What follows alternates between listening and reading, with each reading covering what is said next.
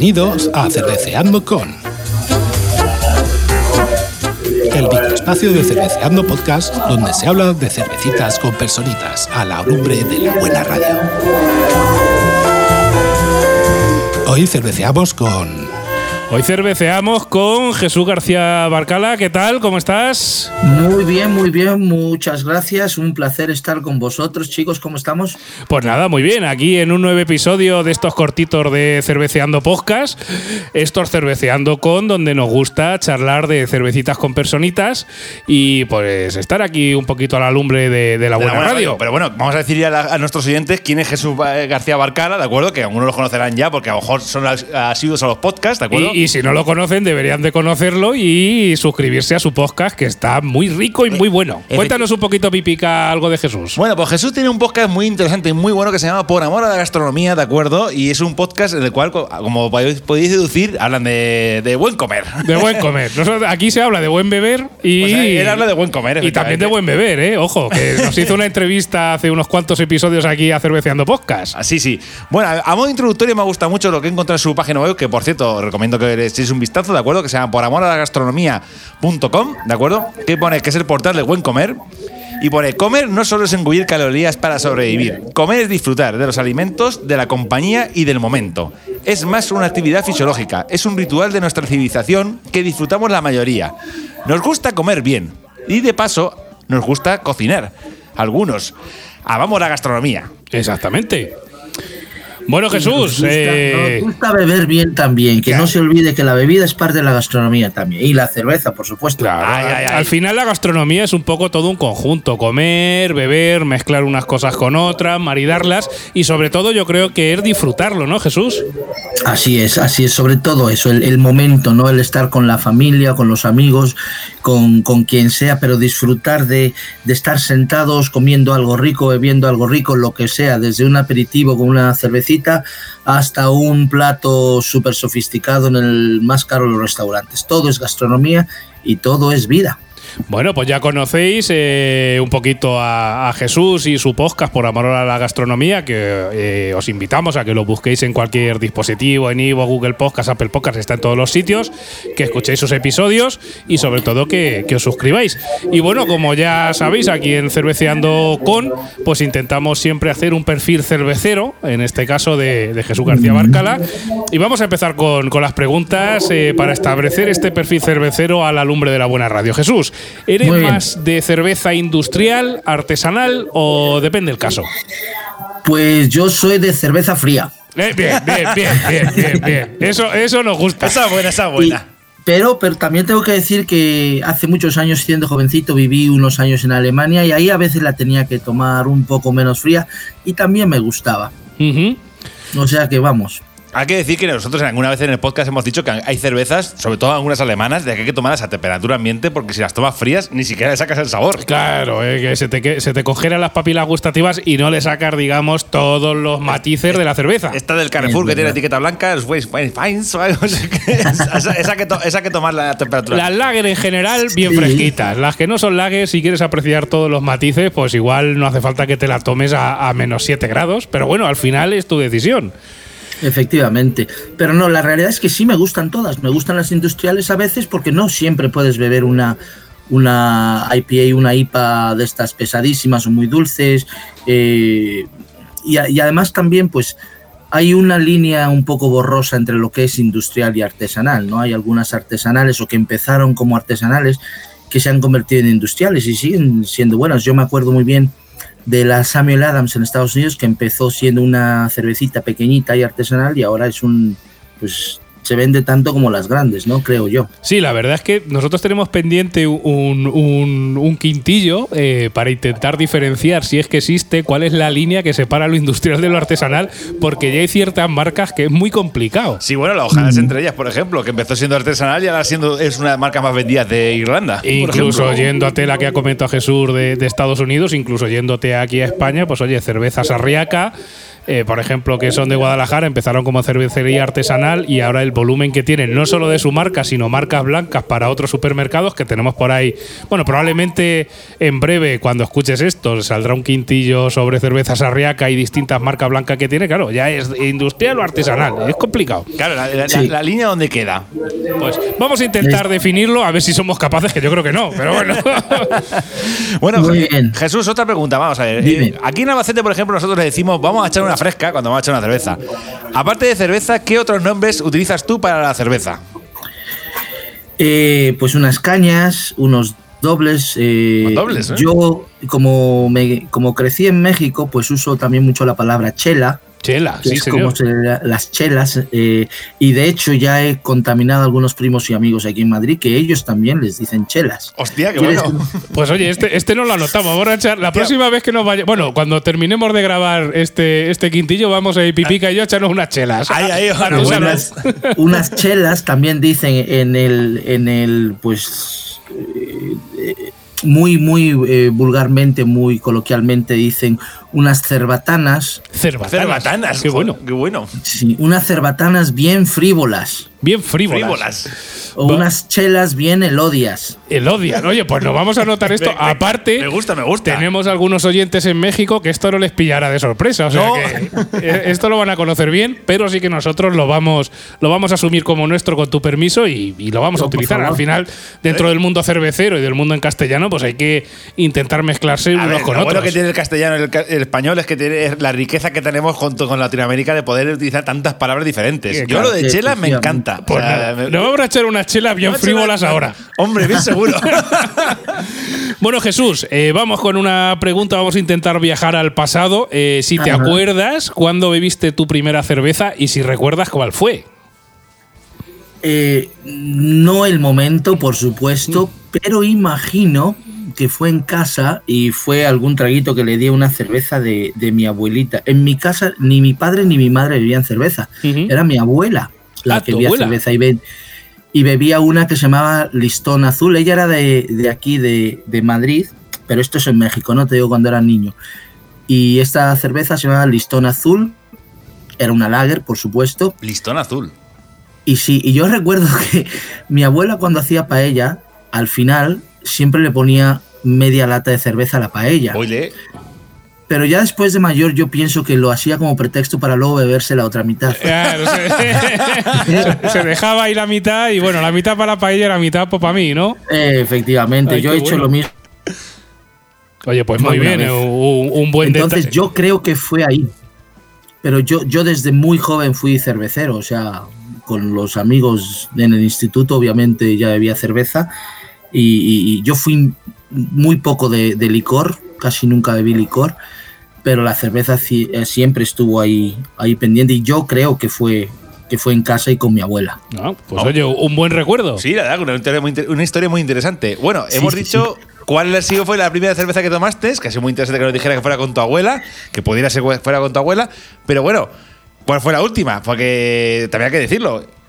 ¿Cuándo fue y, cu- y cuál? Mejor dicho. La última fue ayer por la noche. y- bien, bien. Bien, bien. Y- ¿Y qué marca? Fue una de la Sagra, Eh, una lager.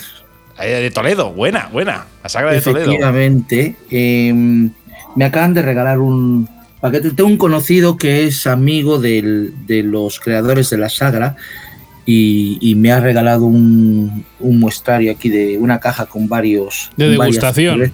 Me gusta mucho la Sagra. De hecho, era una cerveza, una de las marcas de las que quería hablar hoy. Eh, y todo gracias a este amigo, ¿no? Que trabaja en, en Illescas, pegadito a lo que es Numancia de la Sagra, que es justamente donde está la fábrica. Y casualmente estas cinco semanas he estado trabajando precisamente en una fábrica en esa zona. Ajá, o sea que, que co- controlas el- la marca y ahora lo vamos a dejar un poquito para después para que nos, nos, nos des ahí tu, una de tus cervezas favoritas y hables a Sí. todos los oyentes de esta, de esta cerveza. Jesús, bien. ¿eres, más de tomar cerveza en bar, en casa eh, o, o en ambos sitios? Más en bar. Más en el bar, ¿no? Más en bar. A ver, en casa a veces tengo. Los, en verano suelo comprar más. Porque esas noches de verano eh, se hacen un poco más aceptables. Ma- ma- sí, sobre todo por la, zona de, cervecilla. por, la, por la zona de Madrid, Toledo, que hace un calor. Ya, ya. Conocía yo un señor cuando era niño, amigo de mi padre, que decía que los calores esos de verano solo se soportaban borracho o loco. Pues- y, y loco no estoy.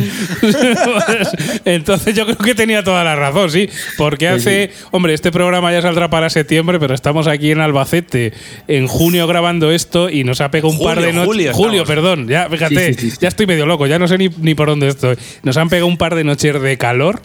Que yo digo, aquí, pues mira, la próxima vez me emborracho. Sí, no, a ver, suelo tomarme una nada más, una grande, pero una. Ujú. y, y- y- pero fuera de- del verano, eh, rara vez bebo en casa, la verdad. Tampoco es que pase mucho tiempo aquí en casa. No suelo comer en casa, no suelo cenar en casa. Entonces, pues es raro. Es, es difícil, claro, no estando es difícil. Sí, y para el desayuno, como que ya hace mucho que no me gusta la cerveza. Sí. Para desayunar hay que tomar cereales, pero sin fermentar. Cuando estaba en la universidad, entonces. pero Hombre, ahí es que con la universidad se hace el desayuno de los campeones, que era cerveza y papas. o sea, recién levantado. Bueno, Jesús, vamos con otra, con otra preguntita. Vamos si la hay, eh, ¿hay alguna cerveza que nunca pidas en un bar? Esta es polémica. Sí, lo tengo muy claro. Sí, bueno, Y- ¿cuál es? Y me imagino que es eh, la misma respuesta de la mayoría de los madrileños. No me gusta la Cruz Campo. No te- ¡Oh! ¡Oh, mamá! La verdad es que suele ser una marca recurrente de Despeñaperros para arriba, ¿eh? Sí, Sí, sí, sí, sí, sí. Te, te invitamos a escuchar, Jesús, nuestro especial quintillo que hicimos de Cruzcampo, de que si la, de, no sé si lo has escuchado o no, de que el mito de que si realmente Despeñas Perros para abajo está buena o, de, o, o no. Y de verdad, te, te invitamos a escucharlo porque el resultado es muy curioso. A todos los oyentes, si no lo habéis escuchado, os invitamos a ese quintillo donde analizamos una Cruz Campo fabricada en Sevilla y otra Cruz Campo eh, fabricada en Valencia, que es la que nos llega a nosotros. Y ahí definimos si son las mismas, si no, y sobre todo cuál de las dos está mejor, porque efectivamente hay una que está mejor. Ahí la da. Anda, pues voy a, voy a escucharlo porque pie- las vacaciones las voy a pasar muy, muy en el sur y muy posiblemente tenga que beberme alguna Cruz Campo. Yo te di- Bueno, yo- yo te prometo que me beberé una para, para ver la diferencia. Yo te digo que soy un medio defensor de la Cruz Campo, no soy tan, tan, naz- tan nazi como algunos en plan de decir, no puedo ni mirarla. O sea, y porque también es verdad que tengo, sí es verdad que tengo raíces andaluzas y claro, cuando voy allí, pues claro, es lo que hay. O sea, y Sí, sí, a ver, odio no le tengo, pero no, no me gusta. Ya, es un poco dulce. Para mí es como la Pepsi. Yo soy de Coca-Cola y la Pepsi nunca me ha gustado. Sí, a ver, al final uno tiene sus marcas preferidas y otras no tanto. Y oye, pues a- lo bueno es que puedes elegir. Es decir, normalmente en un bar no solo tienen una cerveza. Entonces, si tienes varias, pues elijo y punto. Así es. Bueno, hay que decir también que igual que Cruz Campo no te, bueno, no, no es la cerveza que a lo mejor más te entusiasma, vamos a preguntarte por otras cervezas que a, una, a veces la a la gente no le entusiasma demasiado, que son las IPAs. ¿A ti te gustan las IPAs o no te gustan las IPAs? ¿Qué tal? Sí, sí, sí me gustan, pero me puedo beber dos como máximo. Dos como Son- máximo.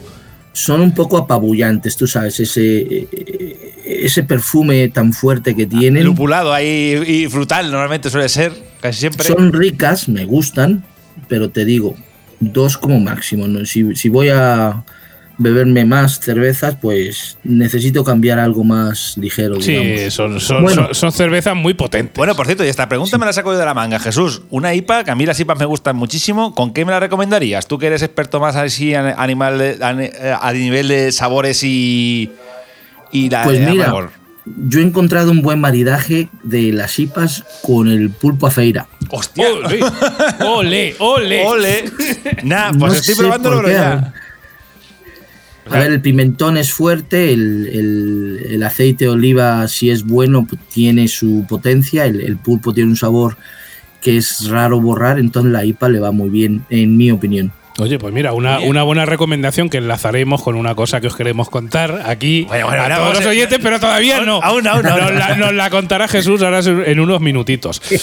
Y bueno, para terminar un poco, antes de hablar de tus proyectos eh, futuros y de cómo localizarte, eh, eh, Jesús, para terminar este perfil cervecero, cuéntanos eh, las cervezas que nos has traído hoy para, para una de las cervezas, digamos, que te gusten, para explicarlas un poco a, todos los oyentes y por qué te las has traído. Pues sí, a ver, eh, al principio pensé en precisamente en una de las Sagra, una que me regalaron hace varios años, cuando cumplí no sé cuántos, y era una edición especial, entonces ya no existe, pero está buenísima. Entonces, eh, dentro del catálogo que me regalaron, que me bebí hace como tres días, está una de la Sagra que se llama La Mulata.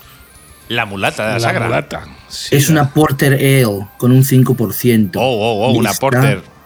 eh, sí, Las la- Porter me gustan porque son pues de sabores fuertes, pero son cervezas más ligeras, ¿no?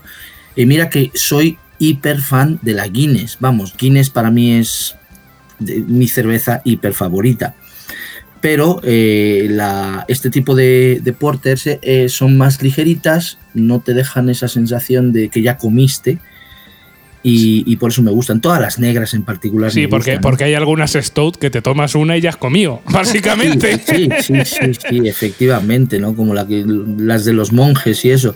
E- Y la Guinness es una de esas. Yo Mm. Sí, sí, me- es, es- la Guinness es muy potente. Te llena bastante. Sí, sí, sí, sí. Pues mira, Entonces, decir ¿no? a todos los oyentes, Jesús, que la Sagra Mulata, por si no la han probado, eh, aquí a nivel de ANTA, pues tiene eh, 192 valoraciones a la grabación de este podcast tan solo. Es decir, si te bajas el ANTA, la puedes valorar y vas a ser uno de los 200 primeros probablemente.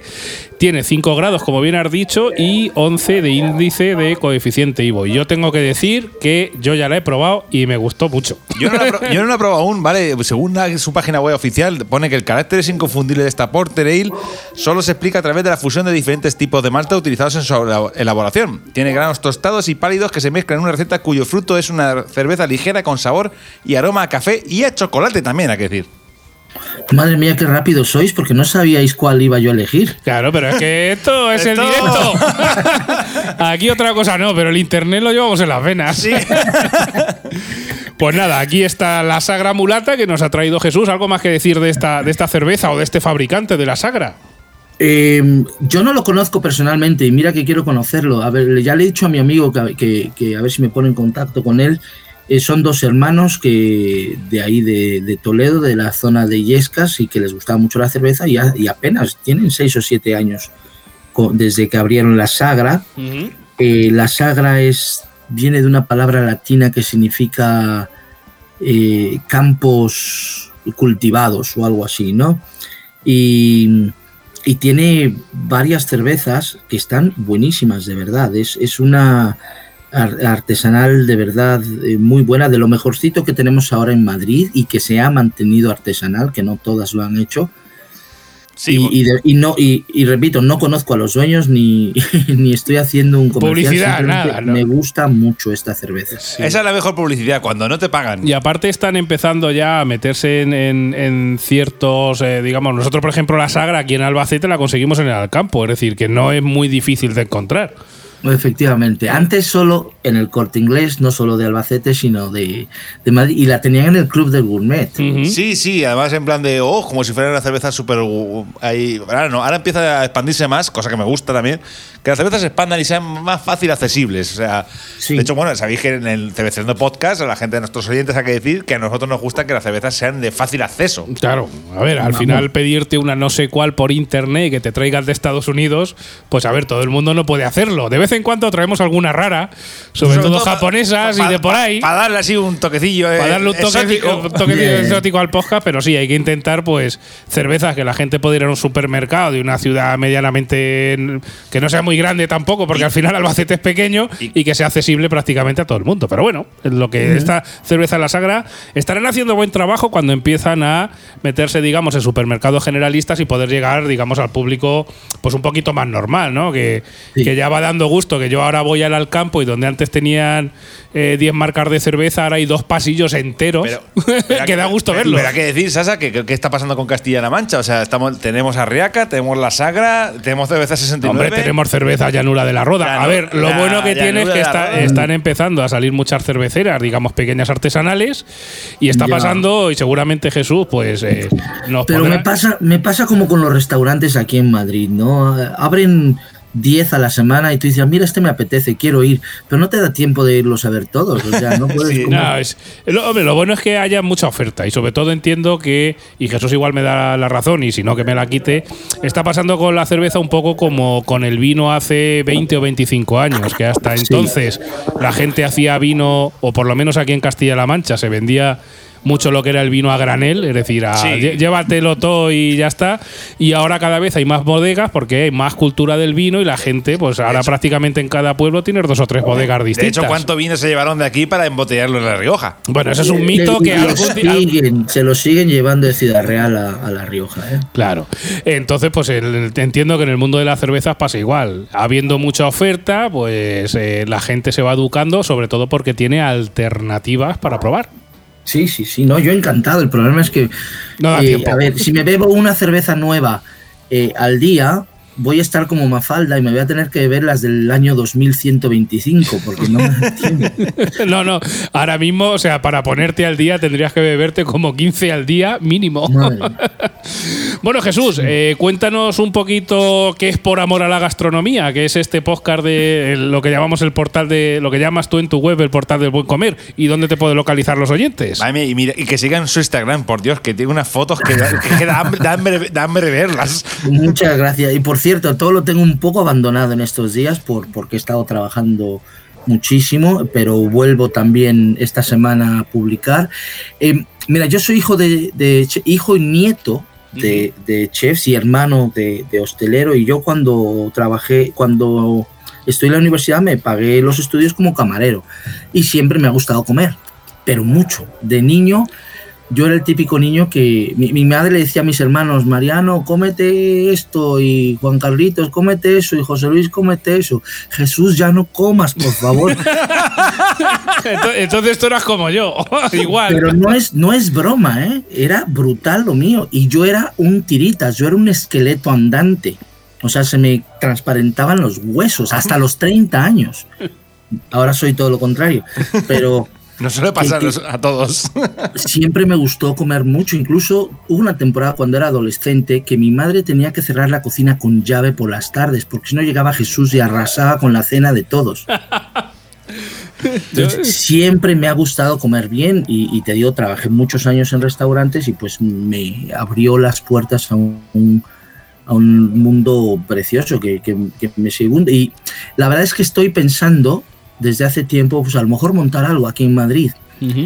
Eh, llevo ya dos o tres años pensándolo y he escrito varios planes de negocio y de hecho hace poco ya decidí cuál es el que voy a hacer y estoy pensando para el próximo año abrir pues un, un negocio de, de hostelería aquí en Madrid. Entonces yo tenía la idea de- el año pasado, era otra, yo quería abrir, abrir una cocina fantasma eh, y yo decía, pues para hacer la publicidad le voy a montar un podcast, pero lo voy a empezar ya para que así cuando yo abra el negocio, pues el podcast ya tenga unos cuantos seguidores y eso. Y ya abriendo el podcast dije, pues mira, un blog también. Yo llevo muchos años en el mundo de la blogosfera, tengo otro blog que se llama Ciencia Histórica. Eso te íbamos a preguntar, que también lo digas, que aquí por Jesús no es, es prolífico en el tema de los podcasts y en el tema de la generación de, de contenidos. Sí, sí, sí. Eh, Ciencia Histórica tiene ya siete años. Tengo otro que se llama todorivieramaya.eu. Ese es sobre vacaciones, obviamente, en, la Riviera Maya mexicana. Y, pues entonces no me costó mucho trabajo, la verdad, empezar por amor a la gastronomía, pero me encanta, porque me encanta, te digo, la comida y hablar de comer. Es un mundo muy importante, eh, sobre todo en nuestra cultura, en la cultura española. Eh, todo el mundo sabe que la hostelería es, es una de las industrias más potentes de España y no solo la hostelería, también la producción de, de, de- de comida como chorizos, embutidos, jamones, ¿Mm? eh, aceite de oliva, todo eso. Es, es- es muy, somos un, un país muy fuerte en ese, en ese campo. Entonces yo dije pues que había buenas posibilidades y que, y que la gente, a la gente le interesaría y pues, creo no haberme equivocado, ahí vamos. Pues nada, aquí ya sabes, cuando abras, nos lo dices y te damos difusión aquí a tope, porque vamos, en el momento que abras, aquí tienes a dos que vamos a ir a comer allí. Eso estoy diciendo, digo, vamos, vamos de cabeza. O sea, vamos, enganchamos el coche y nos vamos tumbando para Madrid, vamos. Eh, de Albacete a Madrid, en dos horas y poco estamos allí. Estamos ahí como un palo.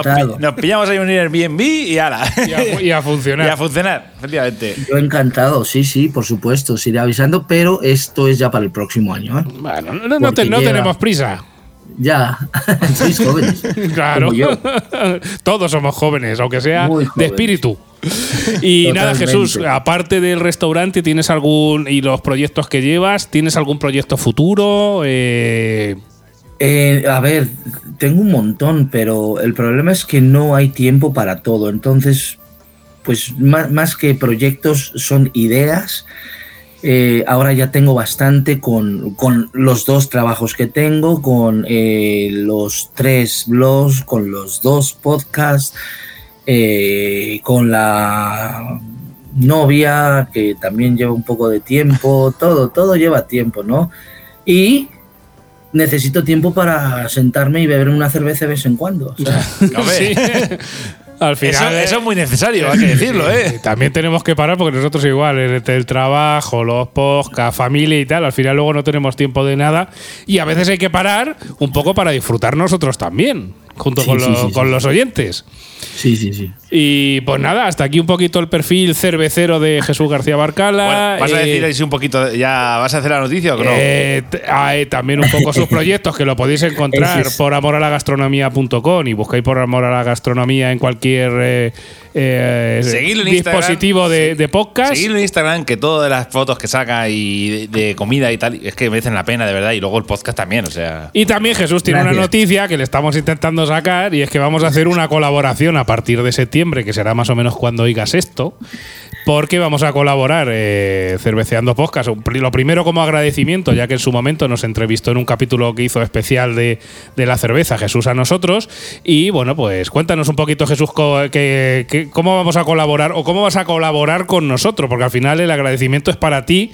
Que eres el que vas a hacer algunas cositas para cerveceando No, no, no. podcast. Yo os agradezco a vosotros la invitación, yo encantado de hacerlo. Una vez al mes vamos a hacer una, eh, un pequeño programa donde vamos a hablar de un maridaje entre una cerveza y algún alimento de estos muchísimos que tenemos en España o incluso de, de alguna otra parte del mundo. Vamos a hablar de la comida, vamos a hablar de la cerveza, vamos a hablar de los podcasts y de todo lo que se precie, ¿no? Claro que Y sí. Yo, yo encantado porque me encanta la cerveza y con vosotros puedo hablar de- del tema sabiendo que os gusta mucho también y que no me vais a hacer el feo. No, no, No, no, no, en absoluto. Entender igual no entendemos mucho, pero gustarnos a tope. Así que hay que decir a nuestros oyentes que hay que decir que dentro de poco, o sea, ya dijimos hace unos, unos meses, dijimos que os vamos a traer novedades con la nueva temporada, pues esta es una de las novedades que vamos a traer. Atentos porque, claro, en las siguientes, digamos, programas, va a haber una, una pequeña sección para Jesús en la cual os van a recomendar una cerveza con un madiraje. O sea, si te gusta comer y beber, este es tu Pues, sitio. Este es tu podcast y bueno, luego- estos son tus podcasts. estos son tus podcasts, efectivamente. en plural. Cerveceando Sí. podcast y por amor a la gastronomía. Sí, creo que es, un- es una gran idea porque muchas veces pues tenemos una cerveza nueva que queremos probar pero no sabemos con qué. Es tan amplio, tan amplio el abanico de, de comida que tenemos en España y de cervezas que es muy difícil encontrarlo. Entonces, mira, pues si, si hay alguien que te puede dar un pequeño consejo personal, obviamente, na- nada experto, pero al menos ya algo con que empezar, pues mira, mejor ayuda, ¿no? Bueno, perfecto. Es que yo, de hecho, me voy a comerme un, pu- un pulpo feira con una IPA. o O sea, eso, eh, Pipica ya te lo ha comprado. Yo Eso ya, yo ya firmo. O sea, mañana. Así que ya, ya sabéis, a partir de la nueva temporada que empezamos ya. Que nos- roban en la idea los septiembre, gallegos, ya verás tú, ¿eh? En septiembre, pues Jesús tendrá una vez al mes un- una pequeña sección dentro de Cerveceando Podcast para cerveza con maridaje. No os lo perdáis, os lo recomendamos. Y bueno, Jesús, eh, hasta aquí un poquito tu perfil cervecero. Muchísimas gracias, lo primero, por la colaboración que vamos a hacer. Y lo Gracias segundo, por echar aquí este ratito con nosotros. Y no sé si quieres decir alguna cosita más de cómo te puede localizar en redes sociales, web, aunque ya lo hemos repetido, pero bueno, cualquier cosa Sí, que bueno. quieras, este es tu momento. Los, el principal blog para los eh, cerveceros es por amoralagastronomía.com. También tenemos cienciahistórica.com y todorivieramaya.eu. Y por supuesto en los, perdón, en, en Instagram estamos también por amor a la gastronomía. Eh, estamos en iBox y en Spotify y en Apple y en prácticamente todos los sistemas de, de podcast. eh, y, vamos, eh, tengo unos 30 programas de cada uno de los podcasts que empezamos más o menos hace un año y voy a publicar uno más esta semana para después coger vacaciones. pero os invito a que nos acompañéis para aprender un poco de muchos, muchos temas que tienen que ver con la gastronomía. Y quiero agradeceros a vosotros este rato tan agradable que me he pasado. Me habéis arreglado la mañana. Ay, pues muchas gracias. me, vas a, me, vas a, sonrojar, Jesús. No, pues es que sois, sois, sois la caña, de, la caña de España. Ay, pues mu muchas gracias, muchas gracias. Somos ahí, pues unos humildes bebedores de cerveza de Albacete que le, que le, gusta la radio y dice, pues bueno, pues vamos a juntar nuestras dos aficiones. Básicamente. Pues nada, Jesús, muchísimas gracias y bueno, te vamos a ver todos los meses en Cerveceando Podcast y ya está. Hasta el próximo ratito, Jesús. Será un placer, muchas gracias nuevamente y feliz verano a todos. Igualmente, adiós amigos, adiós, hasta el próximo bye. programa.